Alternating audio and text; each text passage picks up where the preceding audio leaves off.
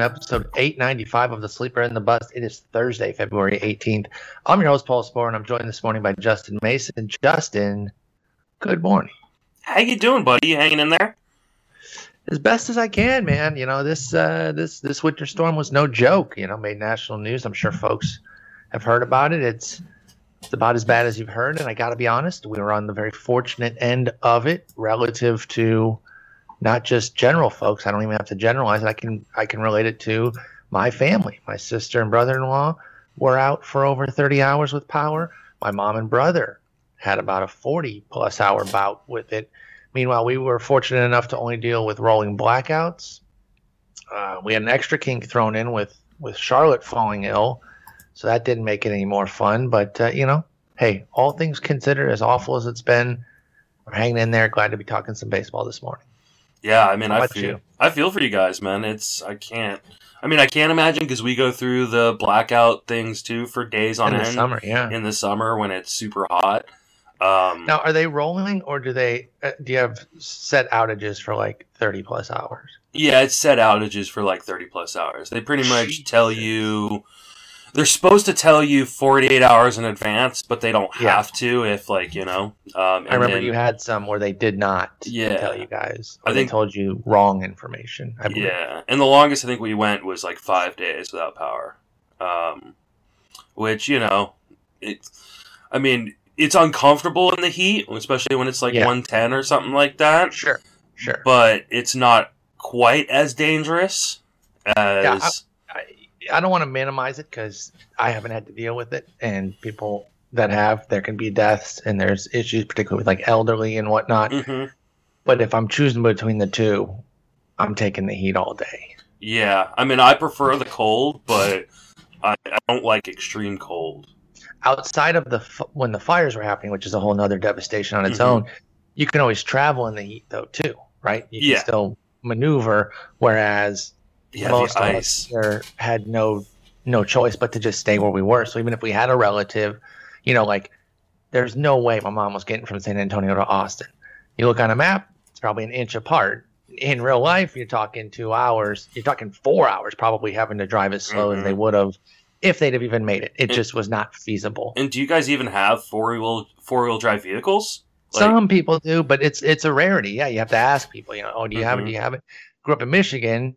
You know, every every every other person had it on Your the block. guys' if shoes not- have four wheel drive. Yeah.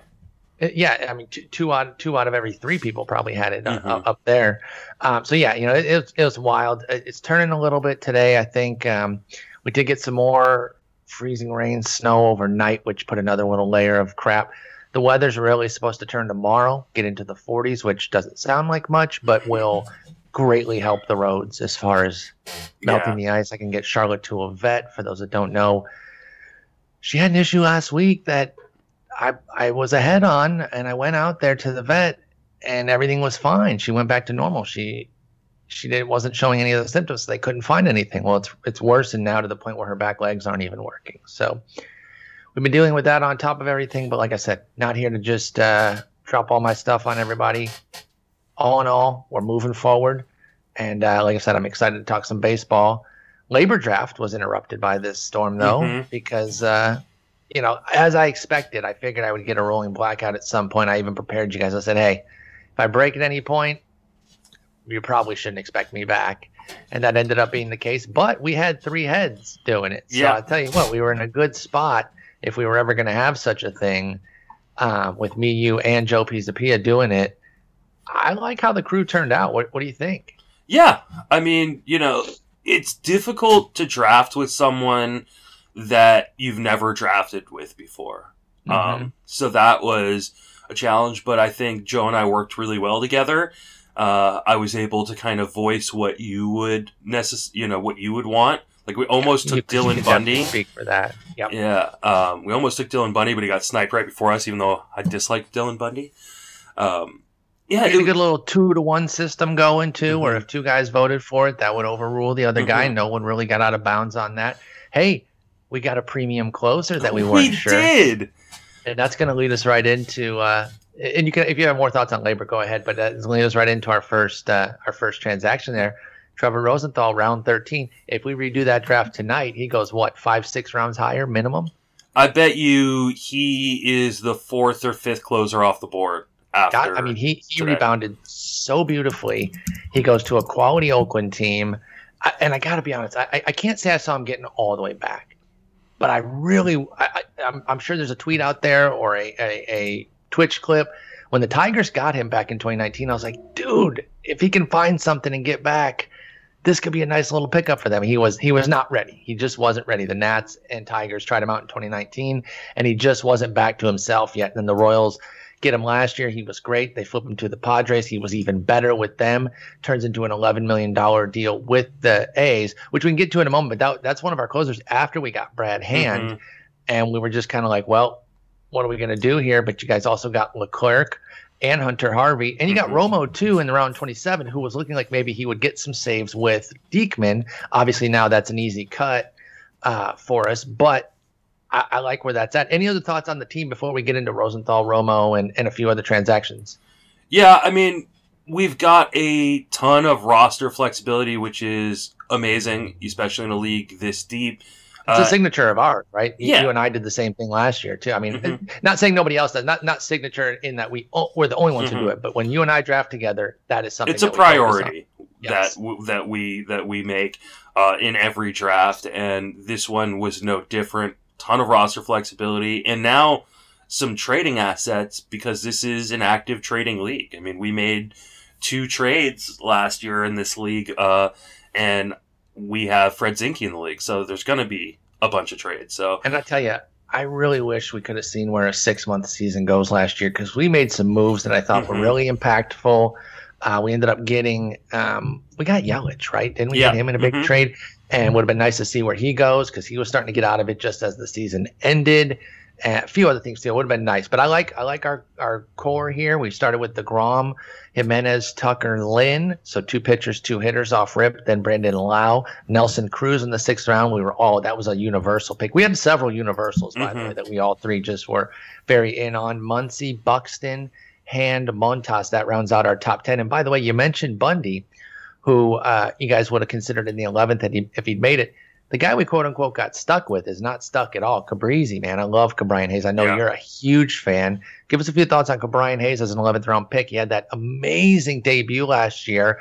Obviously, he's not going to be that good, but what can he realistically do this year in a full time role on an otherwise garbage team, but but as a great hitter himself? Yeah, and I mean, and I think that is the key point about Hayes is that he's a great hitter. Like, I don't know what the power upside is, but I think he is likely a guy that is going to contribute some in every category. He's not going to mm-hmm. be a stud, but I especially like his potential in the batting average department. Dude, you're has, saying he's not going to be a stud in any single category. Yeah, right? yeah, but he's going to yeah. be a solid contributor in every. And I mean, in that lineup, he's going to hit either top or middle.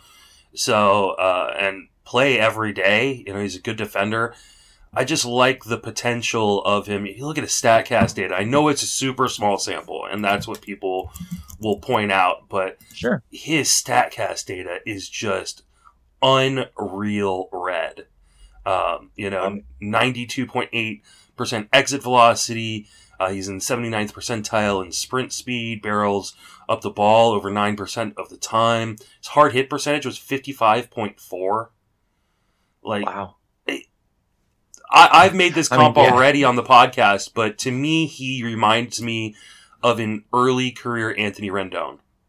I love that. And I love that comp too. And, you know, you mentioned do a bit of everything everywhere back in AAA, 110 games, 2019, stole 12 bases while hitting 12, uh, 10 homers. And he was 12 for 13. He's got some good stolen base numbers. He's not a burner or anything, but freewheeling out there in Pittsburgh – I don't see any reason why they shouldn't at least give him a yellow light, let him mm-hmm. kind of do do some things and and maybe get to a double digit stolen base yeah. count with a high teens uh, home run count and then a good batting average. That's the thing. The batting average could really send him. For Ke'Bryan Hayes to have a stud year, I think it would include something o- well over 300, at least this year. He may develop into more power, but he's a 60 future value. That's that's a huge grade. Mm-hmm. And I mm-hmm. think that power will start to develop and I really like him. So you know, as much as I love Bundy and and Joe's on him as well, we would have enjoyed that pick if he'd made it. our consolation prize was was very much still a first prize uh, piece there. I really like getting mm-hmm. Hayes and then Civale, Trevor Rosenthal, Trey Mancini, Tyler Mahle. I don't know if you're going to write on it or not, but uh, we can do a full breakdown either in an article or or a pod itself. Um, I do want to get into the other stuff here, but I really enjoyed how you guys put together the rest of the team there in my absence. So uh, yeah, maybe we'll have Joe back on and do a full breakdown of the team. Uh, like. I'm writing so many of these ADP market pieces uh, through draft season that I doubt I'll have time to write it up. Those are killing it anyway. So yeah, stay on that. And uh, yeah, let's ask Joe if maybe he's got 30, 40 minutes next week and we'll just do a little breakdown of how things went uh, and get the first hand thoughts from you guys. You guys put up the three hour pod too so people can mm-hmm. listen to the live and, pod. And they can, can see really the they can see the video over on YouTube. Correct. Um, Correct. they want as well. And that's linked in the pod show notes. And I'm in there for a little bit. So yeah, you really and you freeze like when when it when the Perfect. power went out, you froze there for a good like three or four minutes. A fitting, uh, you know, a fitting way to put it that I mm-hmm. froze. Yeah, G- given, literally. Given the weather here. um, all right, well, let's get into some transactions. I mentioned Trevor Rosenthal, Sergio Romo, both guys on our LABR team. We didn't realize they would soon be teammates. Um, you know, you and I talked offline before this about the Trevor Rosenthal move. You've already got a ton of shares in mm-hmm. him, thinking that he would land somewhere as a closer. He lands in Oakland. Uh, this is a great fit for him. You know, th- they've had an interesting offseason, right? They've let a lot of guys walk, including Hendriks and Semien as the main ones, but La Stella, Minor, Grossman. And so I think people thought they were kind of peeling back, but this is the Oakland way. I mean, mm-hmm. everything that they've done is is peak Oakland, except maybe that they signed an $11 million reliever. They don't usually do that, but it's a one year deal. It's a guy whose skills you know, came back and looked really strong. He's been great before. I love Jake Diekman, but I even even I was concerned about whether or not he can truly be a full time closer. That's why I really liked the Romo pickup mm-hmm. uh, that I saw you guys seen you guys make before this move. Obviously, now he'll just Diekman and Romo will be seventh, eighth inning depth with Trevino, Wendelken, Yusmeiro Petit, and Rosenthal becomes the guy. Uh, like I said, you've got tons of shares, so you were really bought in on him be, being a closer somewhere. And you you like the fit in Oakland then? I do because I mean he's the guy, right? There's no reason to think that he won't be at this point. And you know, yes, he. I mean, I don't know where exact. I should probably check where he was going, and I can do it real quick. I'm sure, um, in terms of where he was going in closers, uh, coming into you know this draft uh, and coming into this signing. But like, he's a top. He's my fourth closer now. Like, I, I think two things there, right? Mm-hmm. One, elite velo strikeout guy mm-hmm. um, who really showed off his swinging strike rate last year. But two, and this is not to knock him, but just to talk about the state of closer, is that uncertainty is so much yep. that you don't really get more than maybe six, seven deep of guys you even feel like you can trust. So putting Rosenthal fourth is part circumstance, part Rosenthal. I totally agree with you because he is an unquestioned guy. Diekman will steal a save here and there when there's two out of three guys coming up that are lefties or something, but I don't think he's going to take a reasonable share. I think Oakland doesn't put 11 mil on the table for somebody to be a middle reliever. No. Simply put, like that is one team, and there are a few others that when they put out some money, that's telling you what the role is going to be. Like, like if if um, if Tampa Bay did this, you'd know he was going to be the closer. Yeah. When they put 15 mil out on Morton, you know they weren't going to pussyfoot around with him and make him throw four innings or get an opener or do any sort of goofiness with him. He was going to be a starter that they were going to try to get innings out of. So I do like that too about a team like Oakland. Whereas if he had gone somewhere that has kind of like a a good, not great guy, like what if he had gone? Um, he was rumored to go to the Mets. That's exactly what the team I was going to say. Yeah, I, I, and that was, was scaring the hell out of me. That one would have been tough, right? Because I think Diaz, they would have gone straight committee yeah, between Diaz, mm-hmm. May, and Rosenthal, just who's pitching better at that moment. Yeah. Um, and Diaz pitched so well after the first couple outings last year that he kind of looks like himself, the guy that they traded all those pieces for. Imagine if they had Kelenic on the way up, by the way. Oh. Sorry, Mets fans. Uh-oh. Uh, and I haven't oh, no. confirmed this, but it looks like uh, Bieber oh, has COVID and Realmuto broke his thumb. Oh yeah, I saw, I saw the the latter, not the first. So Shane Bieber has COVID, mm-hmm. and Bieber broke a thumb. In no, no, and Realmuto uh, broke a thumb. Yeah. Broke a thumb. Who did I say? You said Bieber. I said Bieber both times. Mm-hmm. Uh, Bieber COVID, Realmuto broke a thumb. That sucks. So they're both basically going to have the same sort of two week off. Um, well, who knows what? I mean, depends on w- which thumb for Realmuto. Well, I'm just reading that it says he's he'll be immobilized for the next two weeks, guaranteed. Yeah, they're hopeful he'll be ready in time. I'm just saying, like he's at least two weeks doing nothing for mm-hmm. Realmuto, and and that's that's the quarantine period for Bieber as well. Yeah, was he hanging out with Zach Plesac? Were they were they trolling the town or something? I don't know. Maybe he was hanging out with Frankie Montas because Montas got COVID too. What? Yeah, you didn't see that okay. yesterday. Missed that. I missed that. I was yeah, and then was, there was uh, a report yesterday too uh, that Sean Murphy had off-season surgery for a collapsed lung. Jesus. Yeah, you missed some stuff yesterday. I sure did. Excuse me? Yeah. Oh my god. Huh. Okay, well, I did miss some info there. Um, well, that's uh, that's interesting, and we're gonna get a lot more, right? It mm-hmm. we talk about this every year on the show, don't we? Where we get the excitement of the season starting, and then the dread of the injury news that invariably comes in, and then um, of course you add in COVID to that, and that just makes it that much worse. Obviously, we weren't dealing with it like we are this year back in in 2020. Um, it was just kind of starting and and you know dealing with other sports. Well, it's not going to affect baseball. We'll be fine. We're going to Vegas. We're going to New York. No, we're not. We're not doing any of that stuff. Um, and so yeah, we're gonna have to see how all that goes and and who gets COVID. So there's still a lot a lot to deal with with all that. Mm-hmm. Uh, wow, yeah, that's that's tough there. So Realmuto, I imagine this will drop his price a bit. Is there is there a price that you could see reasonably dropping from where he goes now for Realmuto? That would bring you in on him? Because if I recall correctly, and maybe just judging off of our our team uh, where we punted catcher, you don't seem like you're dying to get premium catching. So, if, is there a price that Realmuto could go to where you'd be like, you know what, I'll do it? If he were to drop, like I'm not afraid of taking premium catching, and I have taken. You're coward. I have taken uh, catchers earlier than maybe like certain other drafts I've done I, for me, it's all about value, and if I see a guy drop a considerable amount, then I'll pull the trigger. Um, but I just don't see the. I mean, outside of Realmuto, and then you know the maybe the next tier of guys, your Grandal, your Will Smith, your your Sal Perez's. Uh, I still like Contreras too. Yeah, Contreras, like that's a tier. Um, like I'm not, I'm not gonna pay a huge price for him.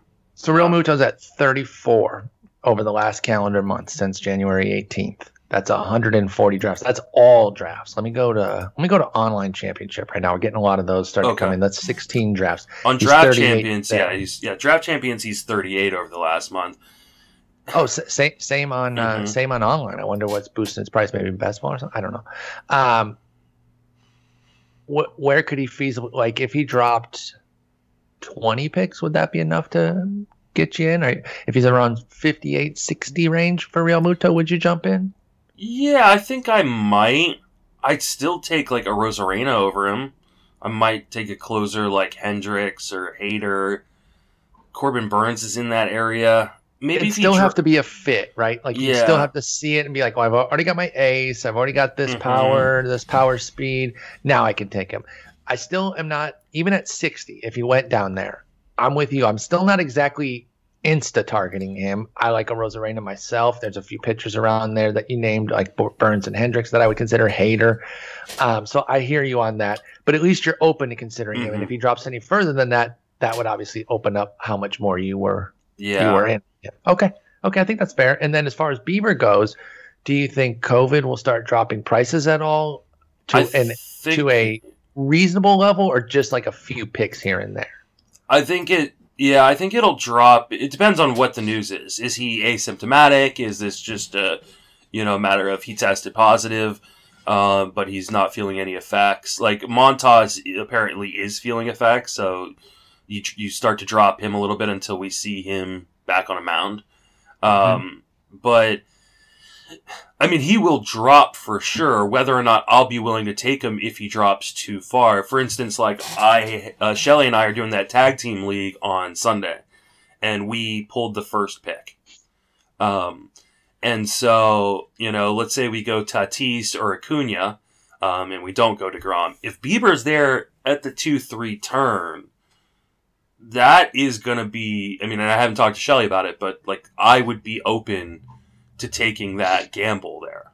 Mm-hmm. Um, I, you know, I think depending on what the news is about his condition, and if we get any news, because obviously teams don't have to share that information. Typically, we have to get it from the player or from a inside source.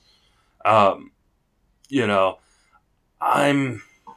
I think he's he's worth the gamble. I mean, he, he was what the best pitcher in baseball last year. So Yeah. if you if you could get him back into the second, early third, I think that's definitely a gamble worth considering, depending on how comfortable you are with that kind of risk assessment. I mean, I got in my main event last year, I got Juan Soto in like either the end of third or beginning of the fourth, and it was a godsend. You know? Oh yeah, I mean that's that's huge. But you could also get Moncada, who struggled all year, Yep, you know, or Austin Meadows, who struggled all year. yep. They said it kicked it kicked their butt. Yeah. So you could get Freddie Freeman or Soto, or you can, you know, it's a huge gamble. So it's kind of depends on how risk averse you are. And the crazy thing is, there's not even really a way to feel in the clear because remember Freeman said it kicked his butt and he went went out Yeah. won MVP. So he's like, I got my ass kicked by it, and then bounced back and won MVP. Moncada said it dragged me down all year, and I don't think that makes you know. Oh, Moncada Eduardo and- Rodriguez couldn't walk until Yeah, the fall. and and I don't think that makes you know Freeman inherently stronger than them. You just don't know how it's going to go, and Yeah. that's the real issue here. And so yeah, depends how risk averse you are and what you want to do. Um, I imagine that uh, in in a sitcom hijinks esque sort of turn. Uh, Danielle's going to switch out your main event draft list with a COVID list, and you're just going to go straight down and take all the guys who have COVID to fit, you know, and then that'll also create a good shirt opportunity for RotoWare, and everyone wins that way. So I, I don't Oh, know I- if I've plugged my new project yet here um, with Danielle. So for those good. who follow my to the way one you recommended yesterday, by the way. with, with. Alex. Yep. Oh my god. So what we're doing is my wife is in TGFBI this year because she trolled the hell out of me and started her own fantasy website. Um, and but I told her she had to take it seriously. So we're doing a podcast series on the TGFBI podcast. We're running through the basics of how to play fantasy.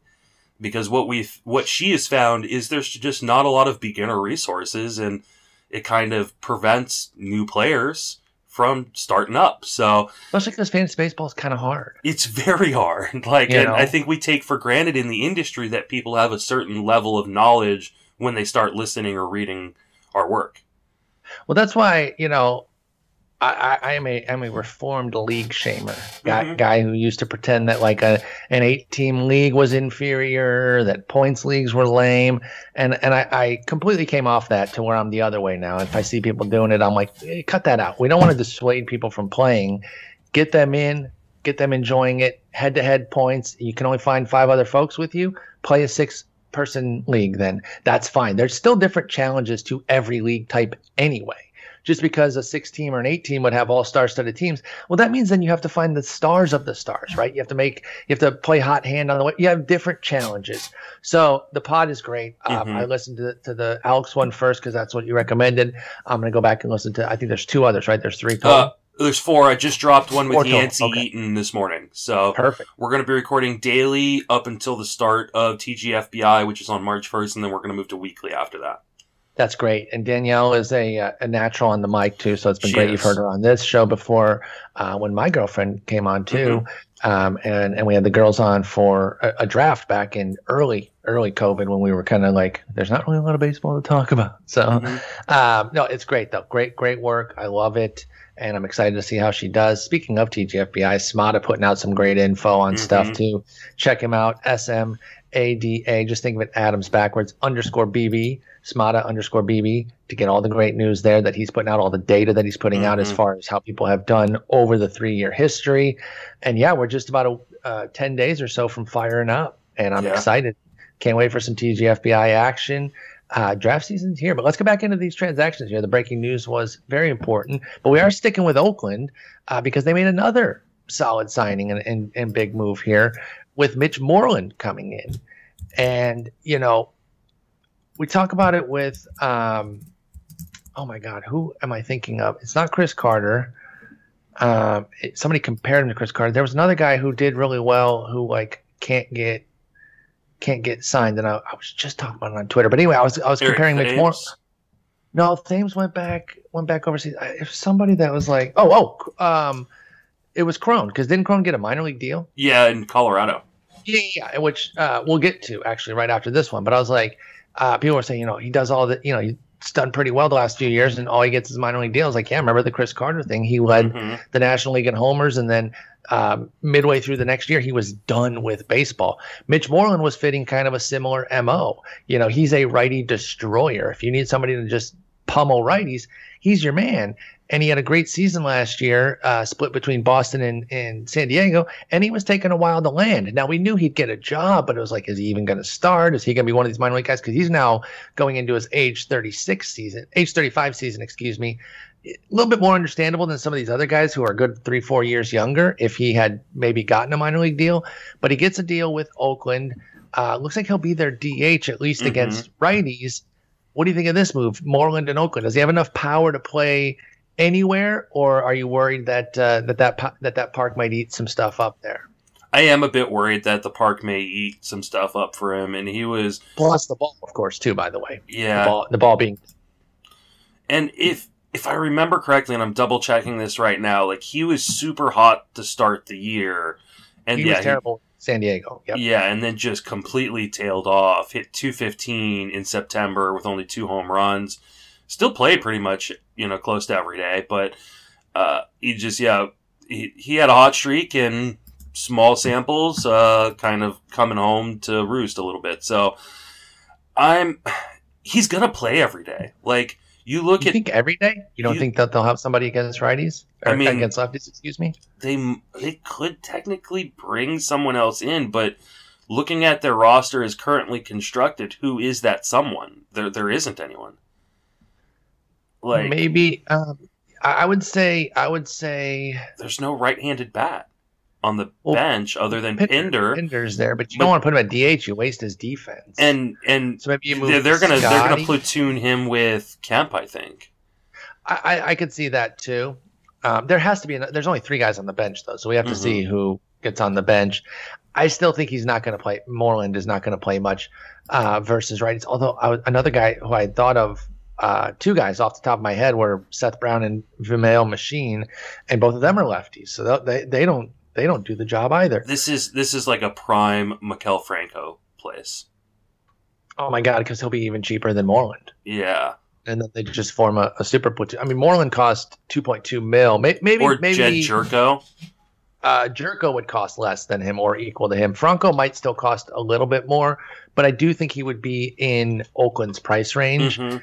And that would make. I mean, he's still just twenty eight. I, I, if you listen to this show long enough, you know I'm we a yeah. sucker for him. So we, we've all fallen for his Yeah, Mike yeah. Moustakas like spring trainings. yeah, but but at least Moustakas eventually got great. Yeah, exactly. and, and became like a real steady per- player. Now, Franco has three 20 plus homer seasons under his belt. He's been a just under a league average hitter for 2,800 plate appearances. He's no loser, uh, but I do think that's a great call. Him or Gyorko, I think, are a great call to fit in there. Um, ostensibly, Franco Franco can play the field, but Gyorko can ostensibly play a bunch of different spots. But yeah, Gyorko good at any seems like them. the right spot or the, like the perfect A sighting. Yes, because of the the maneuverability, Mhm. they can hide him at some spots. So yeah, they're probably not done. The Moreland move is fine. AL only, deep deep leagues where a platoon bat is fine that you don't mind. Uh, I'm not doing backflips for it, but I thought it was a good signing for Oakland as far as real life. Let's get to that Cron signing that we were hinting at there that I couldn't think of. Um, like I said, minor league deal, which does he look at Moreland's deal and say, "Well, what the frick, dude? I mean, I know I missed last year." but I'm getting a minor league deal, and this dude's getting two and a half million. Nothing against Moreland. More, more that Cron should be like, well, where's my money? I'm five Yeah. years younger. I've been better. Um, I have a 30 and a 25 homer season. I can play a bit more too. While he is right-handed, and does better against lefties, he can hang as a full time type player because mm-hmm. he's not wretched against one side the way Moreland is. And all he gets is a non roster invite. I will say, though, this is peak Colorado signing mm-hmm. a 31 year old he's not really blocking anybody that I'm that geeked about, though. I'm kind of off the Ryan McMahon train. Plus, he can move over to third anyway and cover. I'm, I'm getting back on the Ryan McMahon train. Oh, okay, well, we'll get into that later. I, I, don't. Have, I don't have time to excoriate you on that. But let's talk about Cron in Colorado because I think he has a good shot to make it.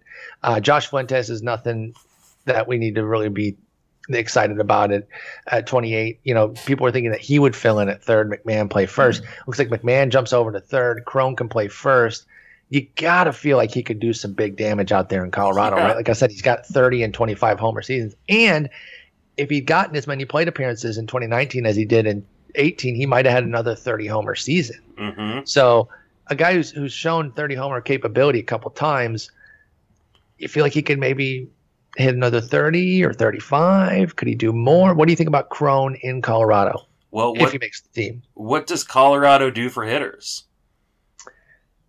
Helps batting average. Uh-huh. Uh, Raises their BABIP, right? Yeah, yeah. So the years in which he's put up 300 BABIPs were 2014 and 2016. He hit 256 and 278 in those two years. If and you look, I was gonna say he already has a decent average for a power mm-hmm. hit. Yeah. To your point. And if you look at what the Bat X has for him in Colorado, it's a 304 BABIP and a 274 batting average, 28 home runs. I I mean, I yeah, I mean, yeah. Here's the thing: Colorado could Colorado, and just like aside from the fact that Colorado likes to bring in older guys to bring to um to kind of uh, block their they're, younger talent. They're going to put Desmond ahead of him because yeah, they they could just do something. yeah, they could just do something extremely. This is, I mean, the whole non-roster invite minor league deal thing. Yep. is the scary part because we could start drafting him, uh, you know, much higher, you know, hundred yep. picks higher than he was going, um, and end up finding out that like the day before the season, they send him down to the minors and he opts out of the contract. So, dude, if dude, I'll tell you what, if they do that, I don't know if I have this power. I don't know. I can't say definitively. But if they do that, I'm contracting them as an organization. Do you think I have that power? Could I possibly I, get that done? I mean, I will support you, you in this okay. decision yeah, for if sure. If they do that, if they play Ian Desmond or Josh Fuentes over CJ Cron, and there isn't any sort of injury reason, and he goes and has a perfectly capable spring training, he looks like the CJ Cron of the last few years, then I'm contracting them. I'm sorry. Mm-hmm. I'm sorry, Trevor Story fans. He'll have a new organization. Because that's, come on, dude. They're like, you got to just play Cron. You yeah. just got to play. So At I, least I like just play him, build up his value, and then trade him. Like, exactly. Get sorry, some value out of this. Uh, yeah, yeah. Flip him to somewhere that needs, uh, you know, a power guy. And, you know, I know you're still pretty hot on DH coming. Mm-hmm. If it does, then there's absolutely no reason that he wouldn't be a full time. And there player. was a rumor yesterday that multiple NA, NL uh, GMs believe there will be a DH. Yes, I don't know if you saw that one either. Um, how dare you? You say I don't check Twitter. Well, I, I just know your power was, was out. Bit, no, no, no, no. I was a little behind, but I tagged you in that. Oh, that's said, right. Justin Mason now a GM in the National League? That's my bad. Yeah, no, that's, that's my bad. I, uh, that was one of the things I did see. I did miss a bunch. I was up till 3 a.m. writing, so I'm, I'm a little yeah, little see, I was the other way. I was up all night with Shar, and then I finally started to get some sleep around like 7:38 in the morning. I basically dozed on and off throughout the day yesterday until late evening um, and into the night so yeah, I was all over the map, and that's why I missed some of that key news you were talking about. But I did see that, and I was like, "Well, Justin Mason, I didn't know you were a Na- National League GM." I hope you're right. By the way, I, I'll let you do 52 billion uh, uh, victory laps on that because I don't, I don't even consider myself wrong if it if it's wrong because I want it to. I just, I'm just not as confident. But if you're right on that, dude, it would be great. We want it so badly. So I would love to see that come through. That would guarantee Cron, in my opinion. And so keep an eye. Uh, you know, his price is going to shoot up. I, I still think it's going to be affordable though. even if it moves up. I mean, actually, could we do a quick check? He, 326. He was signed on the 15th. Oh, oh, so he was signed when? The 15th. So do 16 through 8. You're not going to get many drafts, but just do the last couple days and let's see where he's going. And I'll look at later I'm, while you're I'm, doing I'm, that. I'm going to do all the drafts because there isn't any. There's only been three drafts total okay. in that time. So, uh, but let's see. He he's going 269.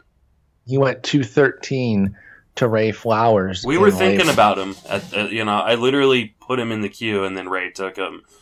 Uh, but like, I could easily see him shooting up, on you know, to the two, maybe in front of McMahon, who's at 225 in the last three days. Yeah. Now I don't know exactly when they do this. Is there anything where we would get like okay? I guess this would be the key because I don't know that they sign the guy before spring's over, right? I think they kind of do the non-roster thing until the end, and then they figure it out. But let's say that March 10th, the DH is locked in, right? Mm-hmm. It's draft season. It will have already kind of kicked into high gear once March hits the calendar, but there'll still be a crap ton of drafts left. Where does he go there? If CJ, if they announce DH for the NL on March 10th, from the 11th through the end of the month, where does Cron go as a Rocky? if we just are, you know, and he's and not hurt, we're assuming he has a good spring and everything. Where do you think he goes there? If he has a good spring, then I think he's going probably about 175. So that's like Christian Walker, Rhys Hoskins, Hunter Dozier area, no? Um, it's like yeah, Rhys Hoskins, Trey Mancini, Jared Walsh, Ryan Mountcastle area. So even even over Walker yeah. and Dozier. Mm-hmm. Okay, yeah. So I don't know that I'd take him over Walker, um, I wouldn't take him over Hoskins either. Um, I like Cron. Depends on I, Hoskins' health because if Hoskins healthy, yep, yep, yep. he's jumping up another twenty. You know, and Hoskins starts going in the Hosmer and Bell area at uh, one forty. I think even higher. If if mm-hmm. Hoskins comes out, hits three homers in the first twelve games of spring, he's going Olson Rizzo area, in my opinion. Yeah, he could. Yeah, he, he easily could. He could potentially jump up to like Mike Moustakas at one twenty three. Yeah, Alec Bohm yeah. one eleven.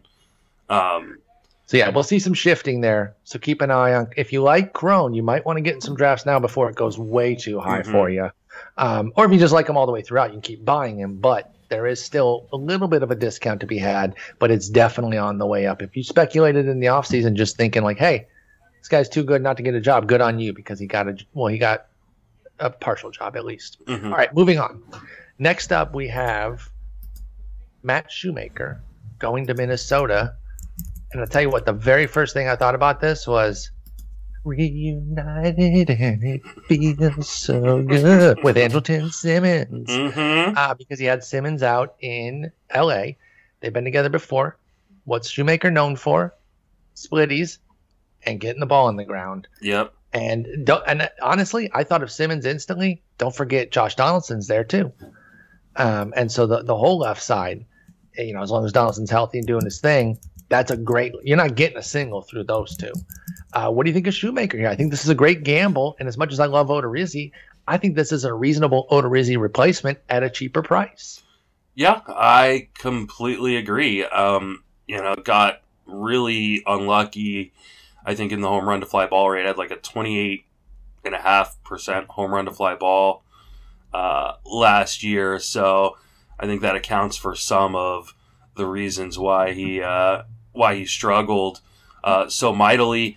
Uh, I love the defense behind him. You know, Donaldson at third, uh, Simmons at short, and Polanco should be decent enough at, at second base for all those ground balls. I had already been drafting him late um, mm-hmm. in drafts, uh, and I pulled the trigger this morning on him in another draft. It's actually draft with Alex Chamberlain, uh, Sammy Reed, and Yancey uh, Eaton, and we're like we're all on a text uh, thread together. Is that the one I I tried to get in? Is the one you tried to get into last second. Yeah, I missed it. And all four of us are drafting right next to each other.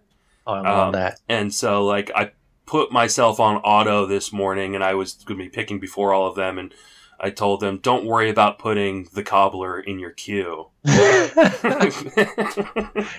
ain't getting them, so you yeah. can save a spot in the queue for somebody else. No, I like I said, I really like this move here.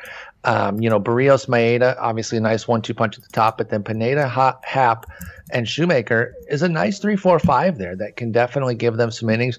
Dobnak, not a bad six. I'd still like to see one more capable arm either signed there or or or developed through uh, through like a Lewis Thorpe or a Smeltzer. You know, somebody to give them a little bit more mm-hmm. uh, backup there because they've all a lot of these guys have had issues. Uh, Pineda mm-hmm. and Shoemaker specifically, but even Maeda's had a few bumps and bruises.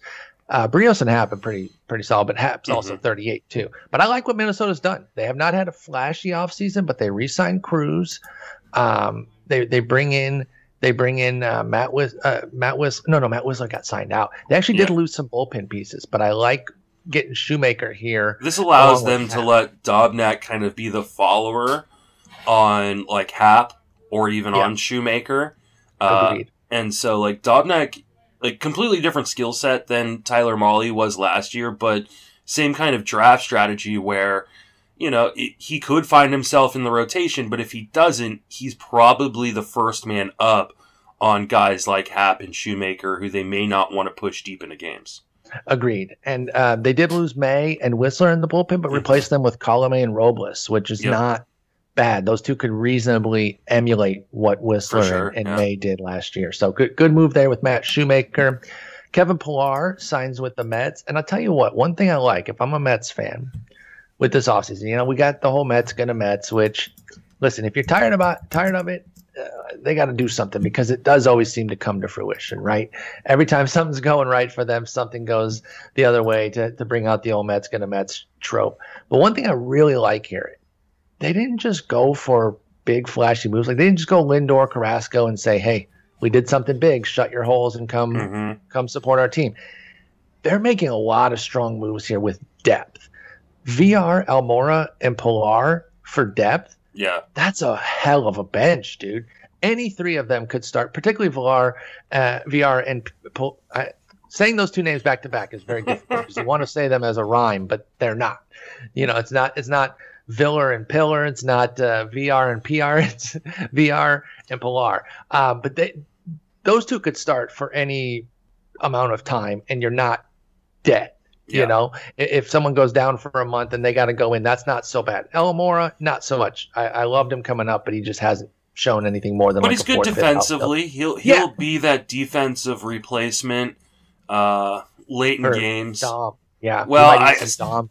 Yeah, I still think they're like I said, DH. I think I still coming. I hope you're right. Um, that, that's the one I hope you're right on the most. By the way, I love Dom Smith and I just don't want him in the outfield there, losing that last at bat every game or possibly getting hurt or anything like that. I just want him to be able to play every day, play first base, by the way, because he's a better first baseman mm-hmm. than Alonso and let Alonso DH.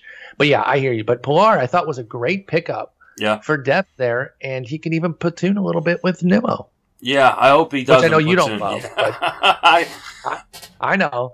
But uh, hey, sometimes it's not bad to have your guy platooning mm-hmm. if they're really bad against one side because yeah you're losing some of that volume but you're also losing the bad numbers that come with it yeah that's fair. now i'm not sure that that's the case for for nimmo specifically because i don't think he, he's not wretched against lefties and he still I'd walks.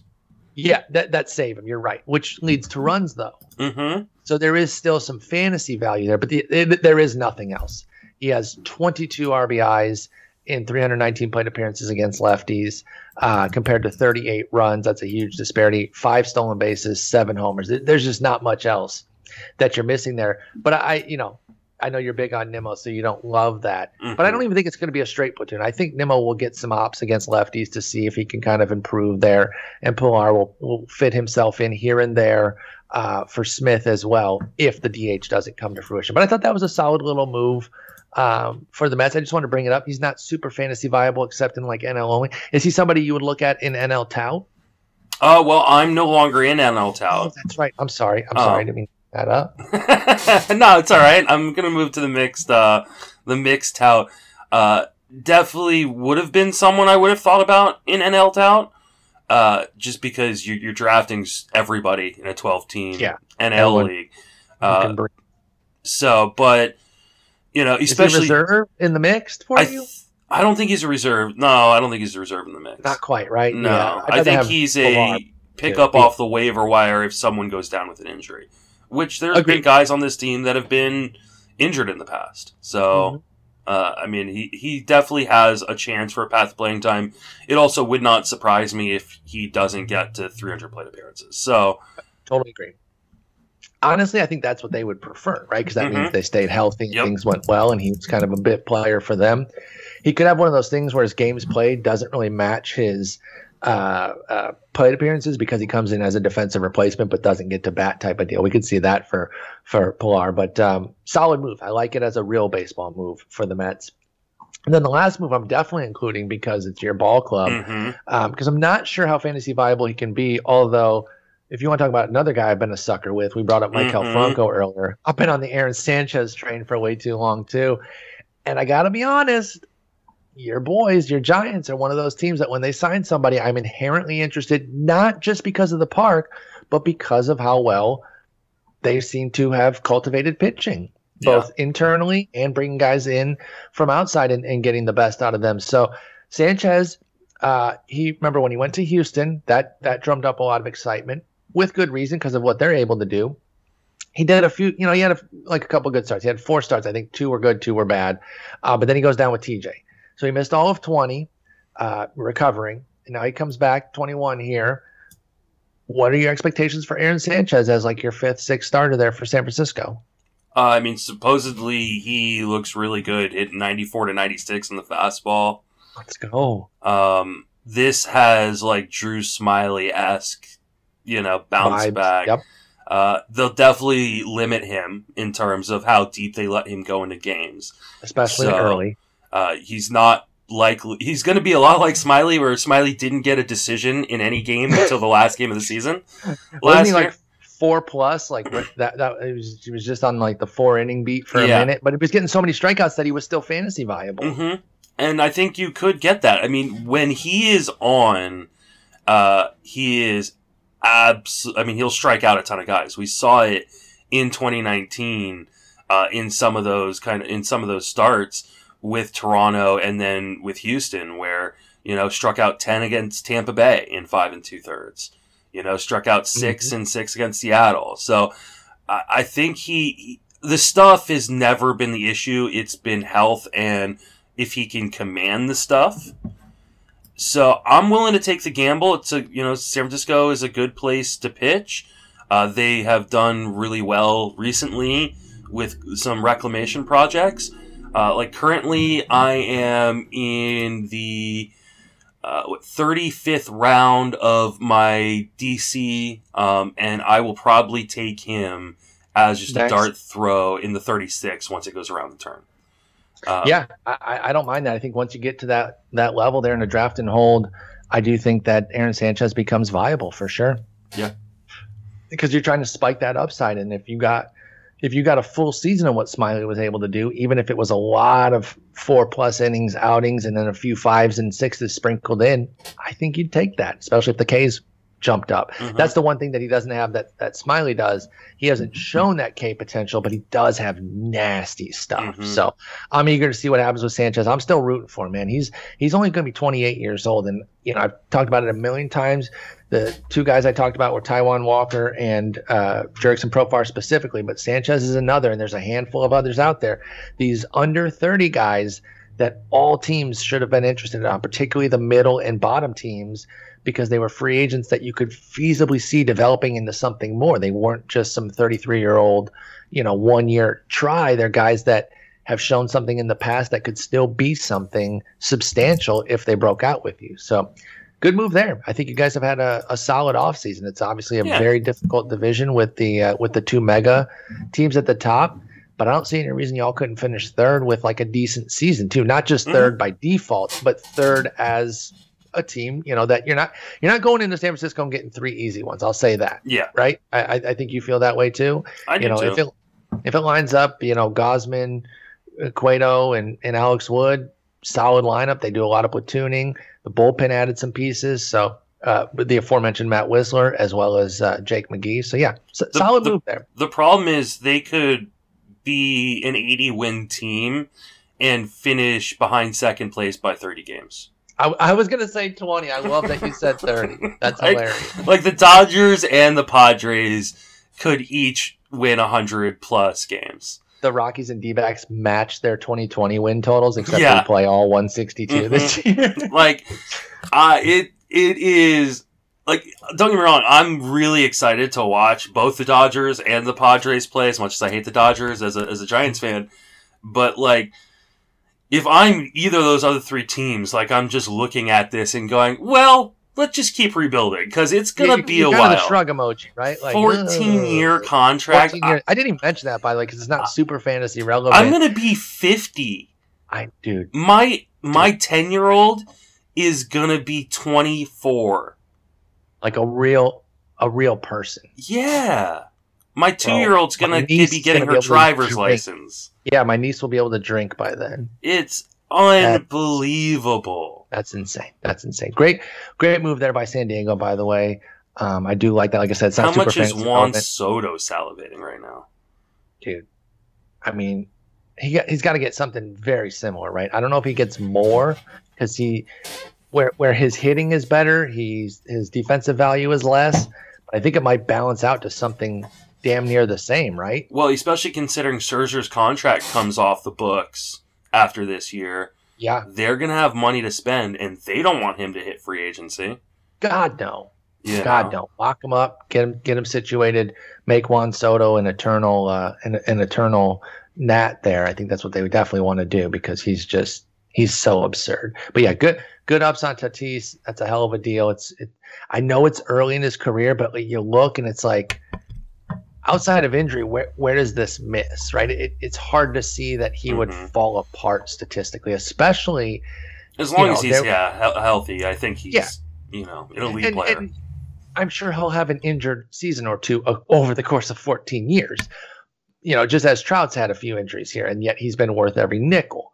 Um, especially when you look at what he did, even short season, I admit, 59 games, but he improved both the strikeout and walk rates. The, the only two things that people had against Tatis going into 20 was that his BABIP was too high, and with that strikeout rate, um, you know what's going to happen when it comes down. It came down, but he, he lowered the strikeout rate. And yes, his his batting average came down 40 points, but to a still perfectly reasonable 277. Power speed was still dynamic. He boosted the walk rate three points up to 11%. I mean, the sky's the limit for this guy. And I know he signed a huge deal after 143 games, but they see the value in him, and I, don't think they're going to miss here. I don't think so either. I mean, the AAV is only 24 million. I mean, in 20, I mean, 24 million is a crap ton of money, but it's not like Yeah. Bauer's getting what 40 this year, which I, Yeah. I, I don't think is out of bounds for him either because it's a short term deal. I, I'm not I'm not shading that deal, but like you're right to say only 24. Mm-hmm. Like I, I think that is reasonable to say when you consider that you know a lot of these stars now are, are getting 30 plus. It's still only 24 on their books right now toward the luxury tax, and you can build around that and continue to put pieces there. They're doing a lot of great things in San Diego, so good up, big ups to him. He's also the cover on uh, on MLB The Show this year, so they've been doing a lot of marketing with him, and I think he's a natural for that stuff too. And so you know, people talk about 340. Um, it's just the beginning as far as other money that he can make, and I know that baseball players don't get to don't get as much in endorsements as like basketball and football players, but he's still going to make some extra right. cheats there too. And uh, you know, you're talking Maybe about I'll make a music video like Yoan uh, Moncada did. hey, I'm here for it. I'm here for anything Tatis wants to do that's on the positive end. I, I, I love that guy, man. He's so fun to watch. So, and I'm with you too. I want to watch Dodgers and Padres all day long, Ugh. and I have no allegiance to either of them. And I know, like you said, you hate one of the teams, and you still want to watch them Mhm. because of how much amazing talent they're putting out on the field there. Um, all right, that's it for our transactions. Got a little bit of starting pitcher stuff to talk. We're not going to go too crazy because we are bumping up on an hour already, but there are a few things I want to get into as we move deeper in. I think we'll do one more big episode of pitching and then kind of cap it there and move on to relievers as we're starting to get some clarity in that Mhm. market. Uh, but we we got four questions today, four little prompts. Uh, we're going to start with just one, just a simple question because he's going kind of high relative to what I thought. Is Elieser Hernandez legit? Is he is he legit? And I'll say legit from a fantasy standpoint. Is he an all formats guy that you want to start um, I, I was going to say in all of your leagues, but that was redundant. Is he an all formats kind of guy? Elieser Hernandez, after uh, a solid age 25 season as far as the skills uh, and results, 316 ERA, 101 whip, but it was for 25 and two thirds. Is he the forgotten Marlin there behind Sixto and, and, and Alcantara? Do you like uh, Elieser here? I don't. Um, I'm concerned about how hard he gets hit when people do make contact. I'm concerned about that he's a two pitch guy. Um, I think he profiles better in the bullpen as a really, really good arm in the bullpen.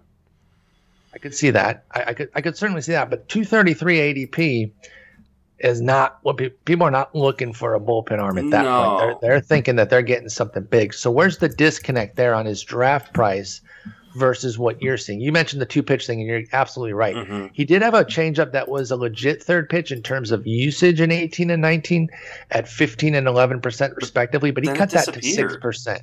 Yeah, yeah. And if you do anything under 10 percent, it goes into the show me category, which means you're throwing it maybe a couple times a start, and you're probably having some starts where you don't even throw it. And like So go makes him- over to go over to um, Baseball Savant and look at the heat map for that changeup.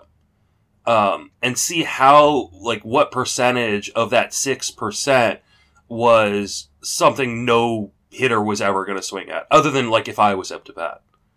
yeah, Like we would we would swing at it. I mean, he went in the 14th round, and I don't say this to to bash Fred at all because, like I said, the ADP is up there. But I, I'm wondering, you know, he, he's a guy that I haven't done a full deep dive on, so that I, I'm not shading the pick. I just don't know.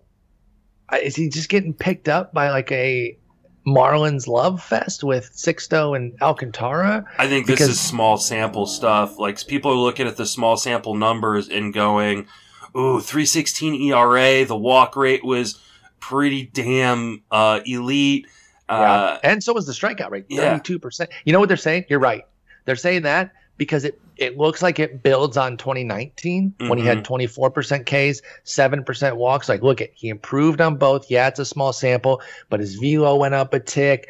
But you know the category that I'm coming back to was something that you mentioned, uh, manifesting. You said how hard he gets hit when he does get hit. yeah. 1.8 homers after 2.2 Mhm. the year before and 1.5 the year before that. Dude's a home run machine. So if he's not keeping guys off base via the walk, he could be in deep trouble. Elieser Hernandez, man. So I, I do have some nerves about that and no sign of that third pitch because, like you said, the changeup, even when he does throw it, not particularly special. So Mhm. what are we doing there third pitch wise? I know this is kind of a caveat we throw out there all the time. If he shows up on Jason's list with a new third pitch or a refined changeup, does that change your It does. interest at all? I would Okay. be very interested, but I mean, like to like what we were talking about in terms of like like the exit velocity. Obviously, very, very, very, very, very small sample size. Exit velocity on the changeup was hundred miles an hour, Yeesh. His overall exit velo. and he only throw he only threw two changeups to right-handed hitters last year. So yeah, I mean, you're talking two pitch guy to most uh, most batters. 92 per, 92 mile per hour exit velo was bottom three percent last year for Elieser. So he was putting up those good numbers around getting smacked Mhm. around. It's because he had an 86 percent left on base rate. So when he did allow guys on, he was finding a way to get out of it. Which credit to him, that's good. But it's hard to bet on that long term. The slider so- is amazing. It's a great pitch. The- and the fastball from is It's not- average. it's not. Yeah, it's not particularly fast, but for what it is, it's not bad. But he needs that third pitch. Yeah, and until I I see that third pitch, I'm just not going to pay the price. Um, you know, there's too many guys going around him that are really, really interesting to me. In you know James Paxton, who just signed. You've Mhm. you know you've got uh, Nate Pearson right there. You've got uh, a lot of a lot of closers. Um, Kwang Hyun Kim, um, you know, who's really interesting to me.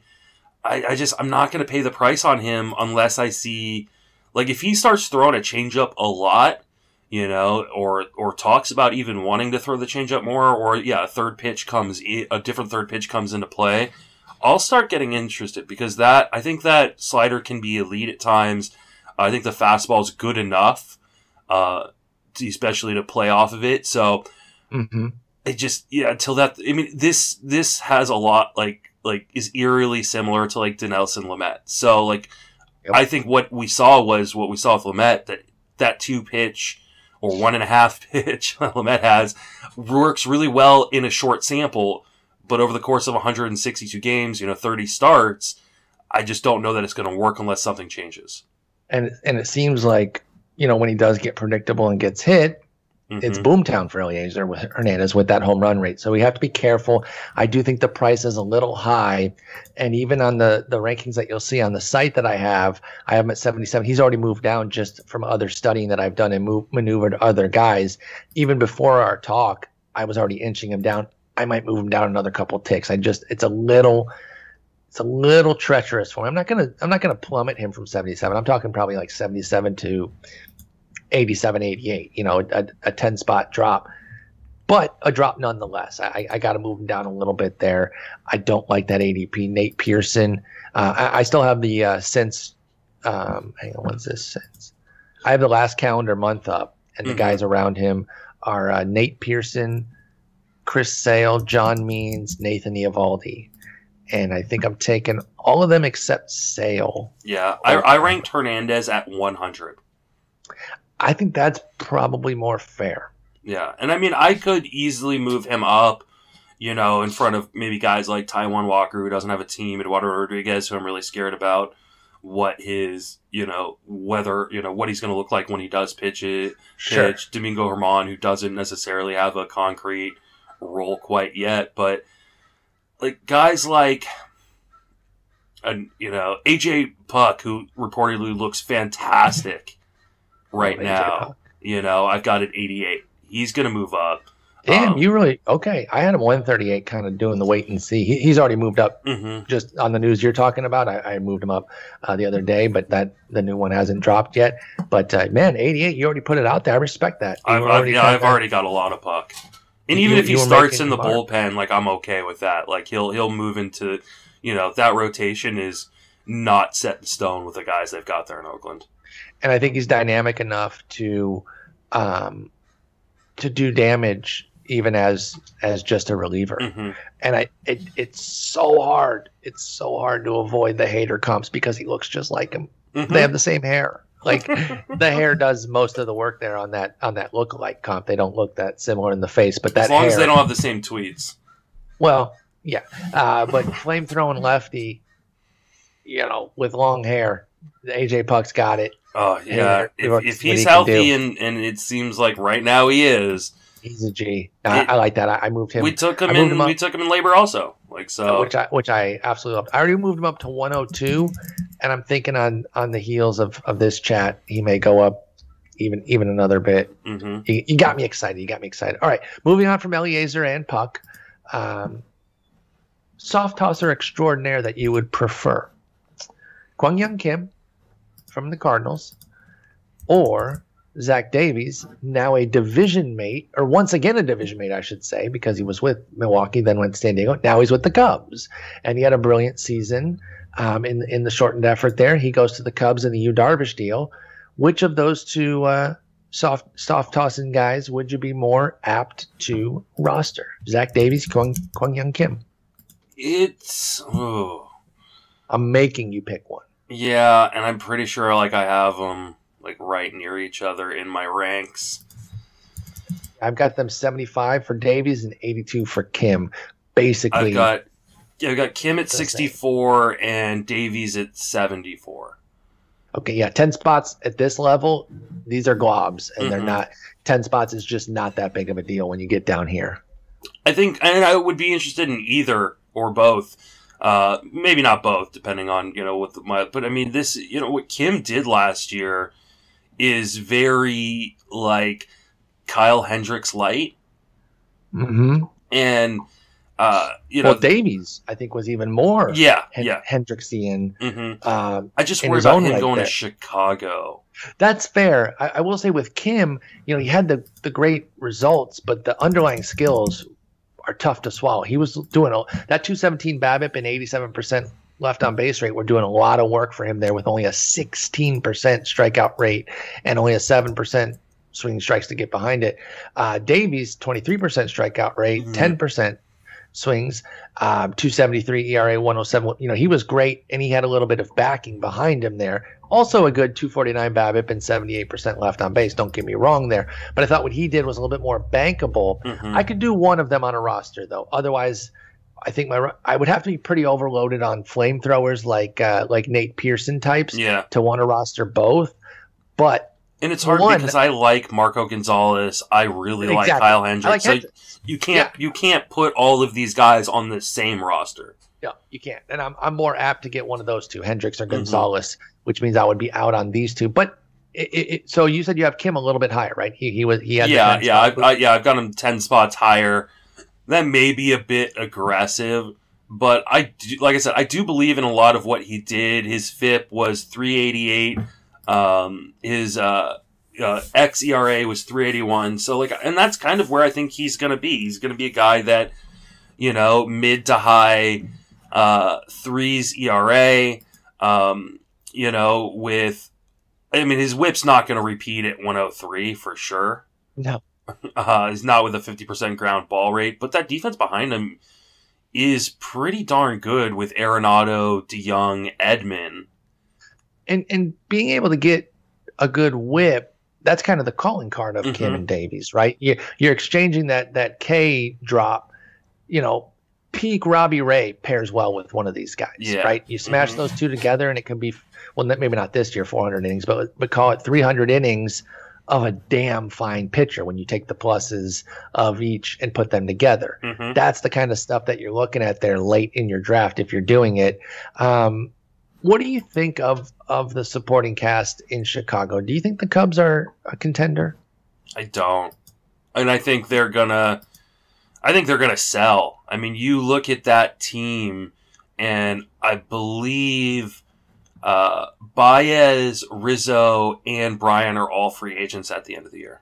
Correct. Do you think that they sell Bryant before the season, or has that ship sailed and now it's going to be an in-season deal. I no, I think it could still happen. I'd still like to see Washington do it. That'd be great. Uh, but you're right. I, I, could see a total Washington, Atlanta. Um, yeah, I could see a breakdown there where they start selling off pieces though.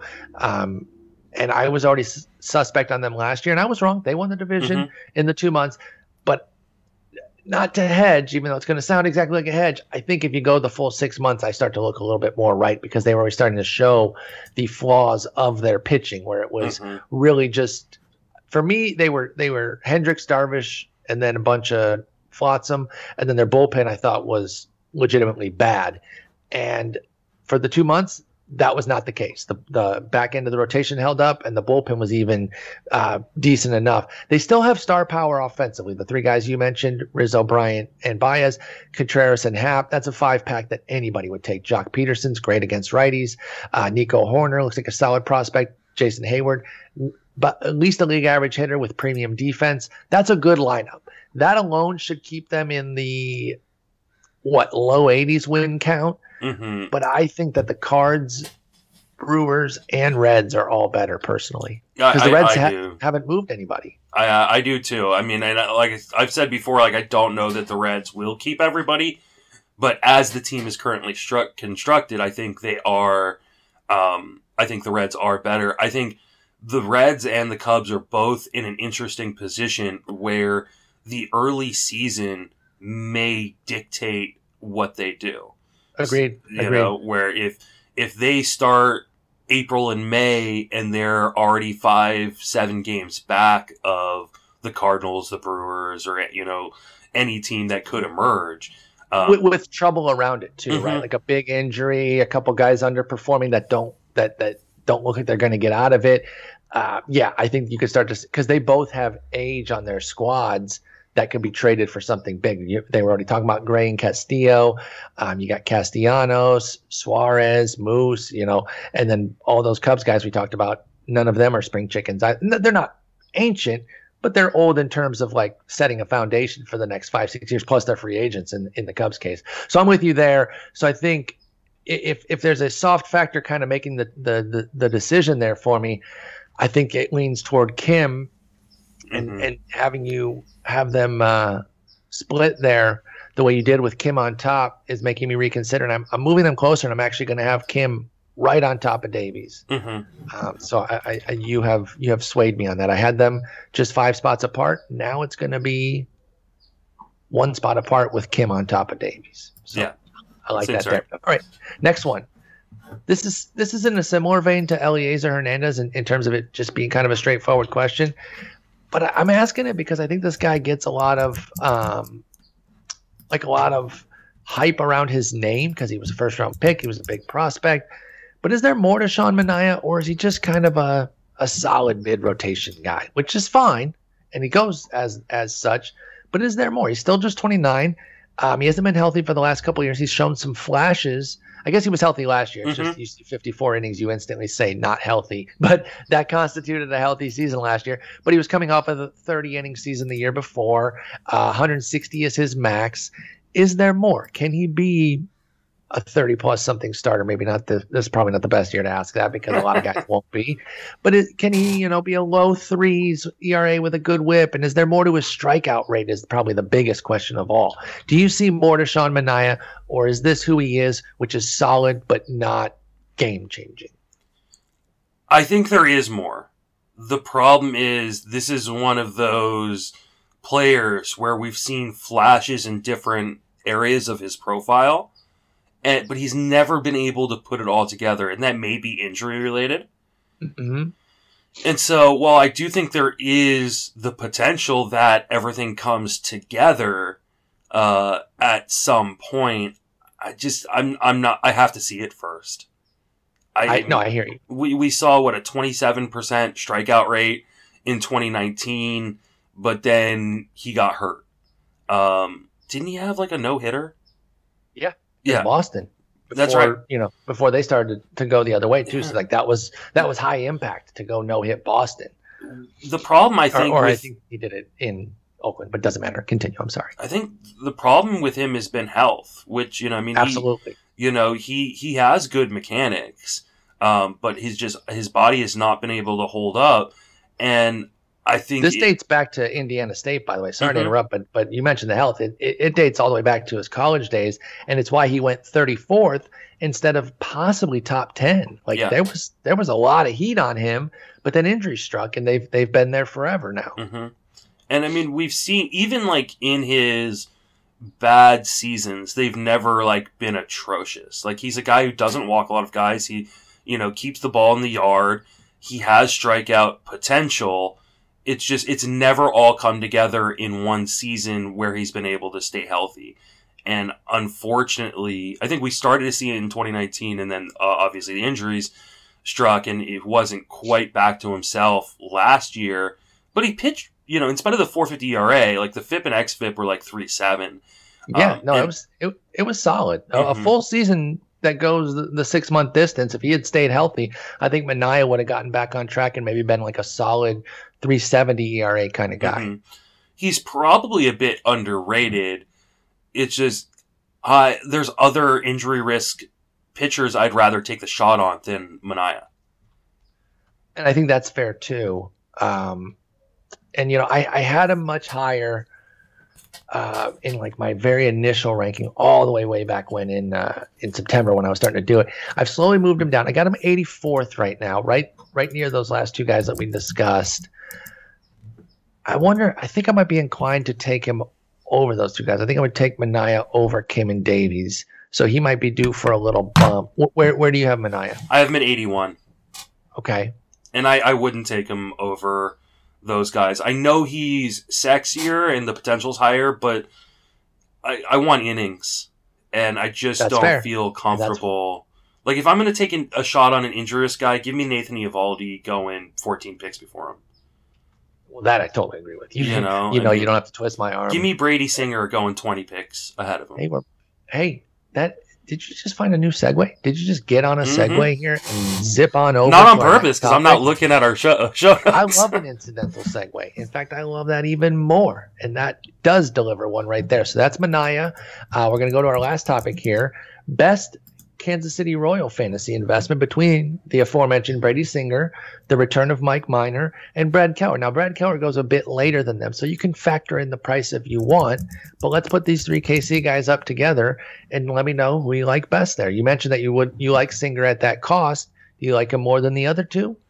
I do, uh, and this is one of those cases of a guy that I wasn't necessarily that excited about coming into draft season. Uh, but because other people that I trust in the industry, and I'm trying to figure out who wrote the article. I want to say it was Michael Ajeto over at uh, List. Um, That'd be worth paying attention to. I agree. I'm trying to find it. I'll, I'll, I'll, try to find it, and I'll retweet it once I find it. So you'll have to go to my Twitter. Um, but Singer is really, really, really interesting, and uh, reminds me a lot of what the Indians have done with their pitching staff in terms of taking guys with really good command and allowing them to locate, especially within the zone, to kind of play up maybe not overpowering stuff. Yep. You know, and he, he's never going to be um, a league winner. Like, I don't think he's ever going to turn into this guy who strikes out 28% of the batters and, uh, you know, with the great command. But, like, I think he can be a guy who's like a 24% strikeout rate with a really, really good whip. Um, and, uh, and, and, and can volume a little bit. And so I really like Brady Singer. I put him too low in my initial ranks um, and I need to move him up. I, I had him at 76. He's going to move up into that like Kwang Hyun Kim area of 64, maybe even higher than that. Uh, we took him in LABR. You know, I, I, loved it when I saw that you guys had taken him. I, I was really keen on that, and so I thought that was a good move there.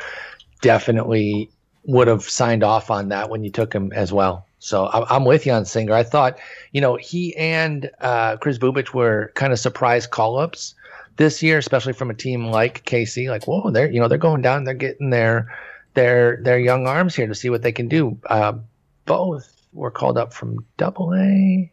No, Bubic had, had only reached high A, but uh, Singer had only pitched 91 innings at double A. He gets the call. He held his own completely. And I know the Central was easier, but part of it was KC, mm-hmm. and he didn't get to face them. So, you know, he, he it was still an easier division, uh, mega division there for sure, but not as easy as some of these other guys that were discounting a little bit. And I agree. I thought he did really well with uh, with his time up, and I'm excited to see what he can do. He I would like to see. Pitch. Yep, there you go. Took the words out of my mouth. And, and if that comes to fruition, though, he's only 24. He does have a show me change right now. If he figures that out, I really do think there's a another level here where he can just be one of those sneak guys that kind of sits in the like top 40, top 50 of starters with a high threes ERA, but a really good whip and a decent strikeout rate. And then we'll see how the wins develop over the coming years. This year, I don't think there'll be anything special, but I think KC's actually turning the corner a bit too. I think that's that mega central, you know, it was combined ALNL. I think the AL central portion of it, they're going to start turning the other way here. Now, Cleveland, obviously, they're a wild card because they've got all that pitching talent, but who knows what they're doing with their lineup and their cheapness. But the Tigers and Royals are on the come up White Sox are already have made their come up. Twins are already established. I think that that division is going to be a lot tougher here in, in the next two to four years mm-hmm. uh, because of KC and Detroit. I think Brady Singer has a chance to be a solid part of that. So I, I, I like him. What about it? it was it was Michael Ajeto over uh, Pitcher List. Yeah, okay. and I'm I'm retweeting the article right now, so there you go. People can go through my timeline and find it. Boom. Um, what about Minor and Keller. I, I like the Minor pickup. I thought it was really smart to bring him back. They they helped him kind of re-break out, uh, signing him off of injury as a reliever. He was excellent for them in 2017. That was after missing two full seasons. Um, he didn't pitch at all in the majors in 15 and 16. I think he might have pitched a little, yeah, minor leagues in uh, in 16. So I think it was one of those two-year deals that we've seen. I think uh, who just signed one of those? Who was it? Who was it? Someone I can't remember. Doesn't matter. Just signed one of those deals where it's like, hey, that first year, they're just going to be rehabbing with the with the team, and they're hoping to turn it into something that second year. That's what happened with Minor. He goes on to um, Texas to have two really solid seasons. Was a little bumpy last year, but actually rebounded skills wise with Oakland. I think Minor's kind of sneaky this year. I like him too. I like Singer more, but I really, I really do like. Actually, I have Minor ranked higher. I think I like Minor a little bit more. I think he's got an opportunity to to have a hell of a season there with the Royals. I, think? I think I overweighted 2020 a bit too much on on Minor. Um, it happened. I didn't rank him in my top 100 um, or top 125. That was a mistake. I will definitely be moving him into that uh, into that area, likely somewhere in the 80s or 90s. I can get behind that. I have him a bit higher, but I, I don't. I don't think that's completely out of bounds. I definitely um, want to see what his velocity is uh, in spring. Because I mean, the big difference between all of his, you know, the 2017 through 2019 when he was pretty darn good, and 2020 was two miles an hour missing on his fastball velocity. Two ticks is big. You know what yeah. I would love, and you never know with these kinds of things. Some guys just that's not what they do or anything like that. But I wonder if he's a, if he's a teaching type, and mm-hmm. if he could help Singer learn that changeup because he's got a pretty good changeup. Mike Minor does. And, you know, again, I don't know. Not everyone is like Adam Wainwright, where they take guys under their wing and do all that sort of stuff. But if he is that type of guy, he could also be a benefit to the to the Royals in that respect as kind of the the veteran, 33 years old, teaching some of the young guys a thing or two, including a changeup, um, and that'd be huge for Singer. So I like Minor. You're going to move him up, respect it. And then what about Keller? Uh, the lowest of the three by ADP by by quite a bit uh, you know, sinker ball extraordinaire. You know, he shows flashes here and there. Is there more to that game there? Uh, we got. I think we both have him third of this group just because he, mm-hmm. he, just doesn't strike guys out. It's not his goal though. He does. He's not interested. He's a ground ball, sinker ball kind of guy. Keeps the ball in the yard. Can he be a fantasy viable guy? across mixed league formats though just on that can he have a good enough era and whip like he did in 2020 tiny tiny sample um, to, to get there, or is he always just going to be at the mercy of his BABIP because he strikes out 17% of his batters? I think he is going to be at the mercy of his BABIP. Brad Keller, um, by the way, just to refresh. Sorry. And I, I, I ranked him 104.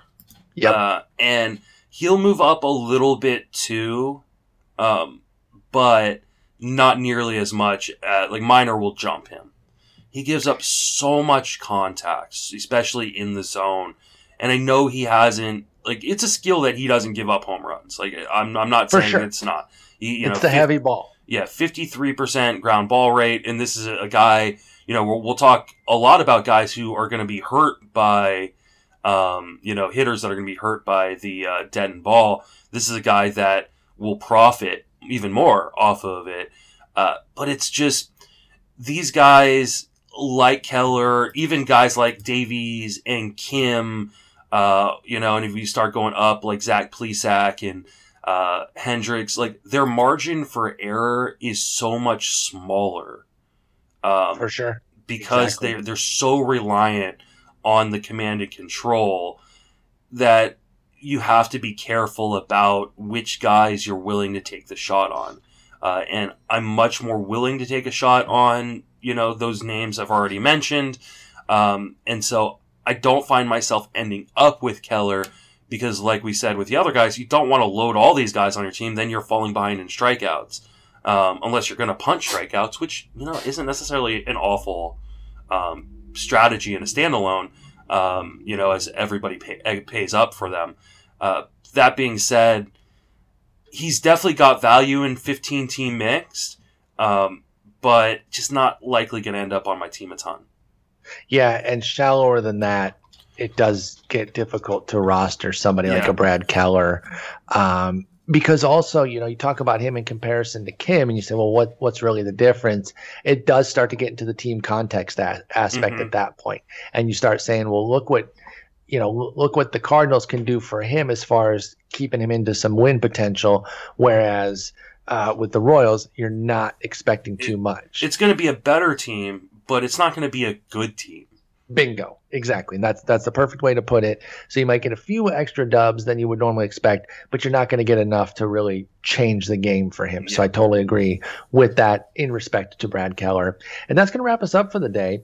Uh, like I said, next Tuesday, unless there's a bunch of breaking news, we'll have a big final jump here at the pitchers. I'll probably reach out to you on Monday uh, for some guys that maybe you want included. I'll show you where I'm at on the rundown, and we'll just get our last you know few uh, sleepers in there. Mitch Keller hour. Oh, we'll definitely be on the Mitch Keller, Dane Dunning, um, Taijuan Walker. Even hopefully he has a team by them. Kikuchi. There'll be plenty of guys listed there, but then I'll, I'll have you look at uh, like 300 and later ADP and put a few guys on there that you like, and we'll wrap up pitchers, starting pitchers, I should say, because then on Thursday we'll start to get into that craziness that is the reliever pool. Mm-hmm. But Justin, have a great weekend hopefully you, you warm up there. Hopefully we warm up here as well, and uh, you and I'll be back on on the horn on Tuesday. Take it easy.